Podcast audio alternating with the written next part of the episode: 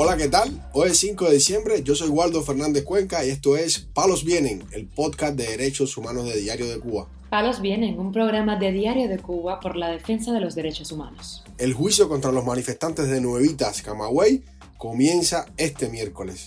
La esposa del preso político Luis Frometa Conte asegura que la golpiza a este recluso del 11J fue orquestado por los carceleros de la prisión. Un preso político con esquizofrenia no tiene una adecuada atención médica en la prisión de Valle Grande, denuncia su madre. Lo más relevante del día relacionado con los derechos humanos en Palos Vientos.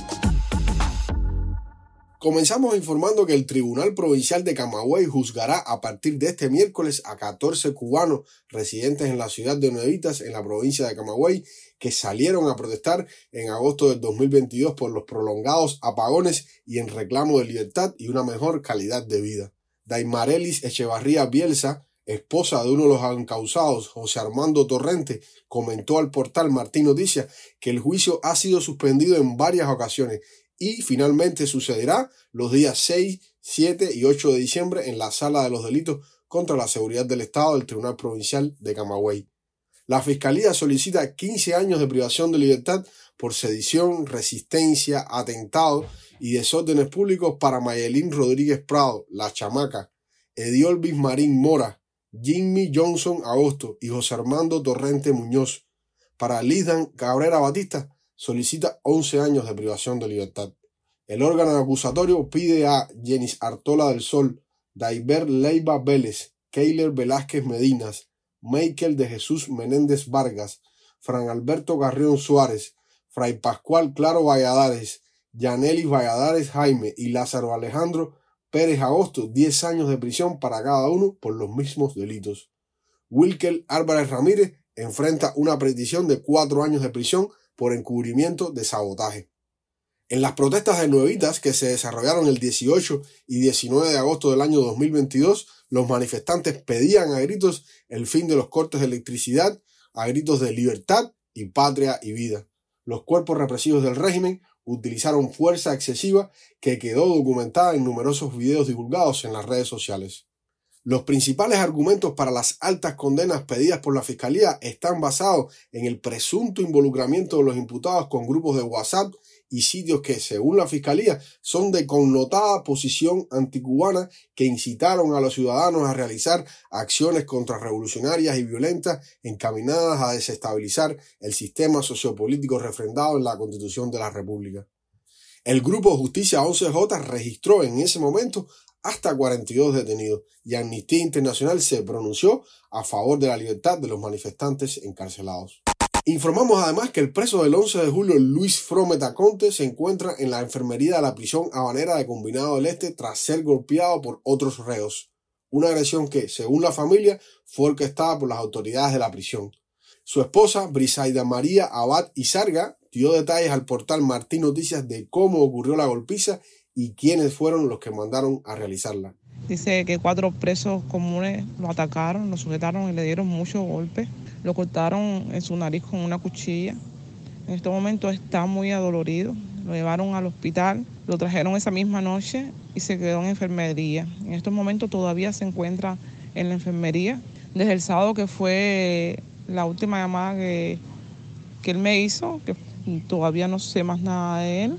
Todo esto es orquestado, es mandado, porque no es al primer preso del 11 de julio que, le dan golpe en el combinado. Toda la semana está pasando lo mismo. Cogen uno ahora, otro después. El día que hablé con él me dijo que estaba muy adolorido, que le dolía mucho la cabeza por la cantidad de golpes que había recibido, que estaba hinchado y que él sabía que eso iba a suceder porque ya lo estaban planificando. Abad y Sarga lamentó la situación que están padeciendo los cubanos, calificándola de triste. Es triste lo que estamos viviendo nosotros aquí en Cuba, que no hay derecho, que la única solución de nosotros para recibir un trato digno es publicar las cosas en las redes sociales. Eh, eso fue el jueves por la tarde, nosotros nos enteramos por la mañana del viernes, me llamaron y apenas que yo supe todo, me fui para el combinado. Y allí ese día me atendió un segundo jefe de la unidad y la doctora me mintieron, me dijeron que él estaba bien, que no, que solamente fue un golpe en la nariz, que no, hubo fractura, que solo eh, fueron tres puntos, que no tenía más golpe. En el combinado se prestaron para todo esto. Luis Fromet Aconte, ciudadano cubano-alemán de 61 años, fue condenado a 25 años de prisión en el 2022 por los cargos de sedición tras participar en la manifestación del 12 de julio del 2021 en la barriada habanera de La Guinera.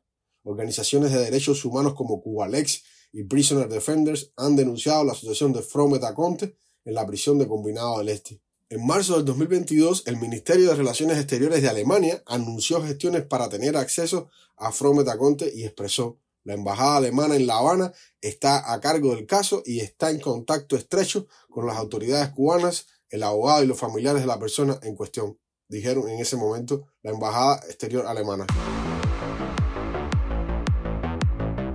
Palos. Para finalizar, informamos que Niurka de la Caridad Ortega Cruz, madre del preso político Eugenio Eduardo Sierra Ortega, denunció en la red social YouTube que persiste la falta de atención médica adecuada para su hijo, quien padece de esquizofrenia y está recluido en la prisión de Valle Grande en La Habana. De acuerdo con el testimonio de Ortega Cruz, el 22 de noviembre pasado, el preso político Sierra Ortega solicitó al segundo jefe de orden interior de esa prisión, conocido como Guacho, la entrega de los medicamentos que su madre le había llevado, pero este le indicó que no tenía nada que ver con eso. En respuesta, Sierra Ortega colocó una sábana blanca entre los balaustres de la compañía y el segundo jefe de orden interior lo esposó de manos y pies, obligándolo a bajar las escaleras. Debido a la presión excesiva de las esposas, uno de sus pies resultó herido. Además, el oficial le advirtió que si volvía a protestar, lo iba a trasladar sin ropa a una celda de castigo. Hasta la fecha, Ortega Cruz desconoce si a su hijo le entregaron la mitriptilina, esencial para su tratamiento. Sierra Ortega estuvo preso con anterioridad y condenado a nueve años por presuntamente haber comprado un celular robado. En la actualidad, aunque está preso por razones políticas, Palos Vienen de Diario de Cuba no pudo saber con exactitud los años de condena y si está relacionado o no con las protestas del 11 de julio de 2021. Palos Vienen, un programa de Diario de Cuba por la defensa de los derechos humanos. Estas han sido las noticias de hoy en Palos Vienen, el podcast de derechos humanos de Diario de Cuba. Pueden escucharnos en TDC Radio, Spotify, Google Podcast, Apple Podcast, Telegram y SoundCloud. Yo soy Waldo Fernández Cuenca y mañana regresamos con más noticias.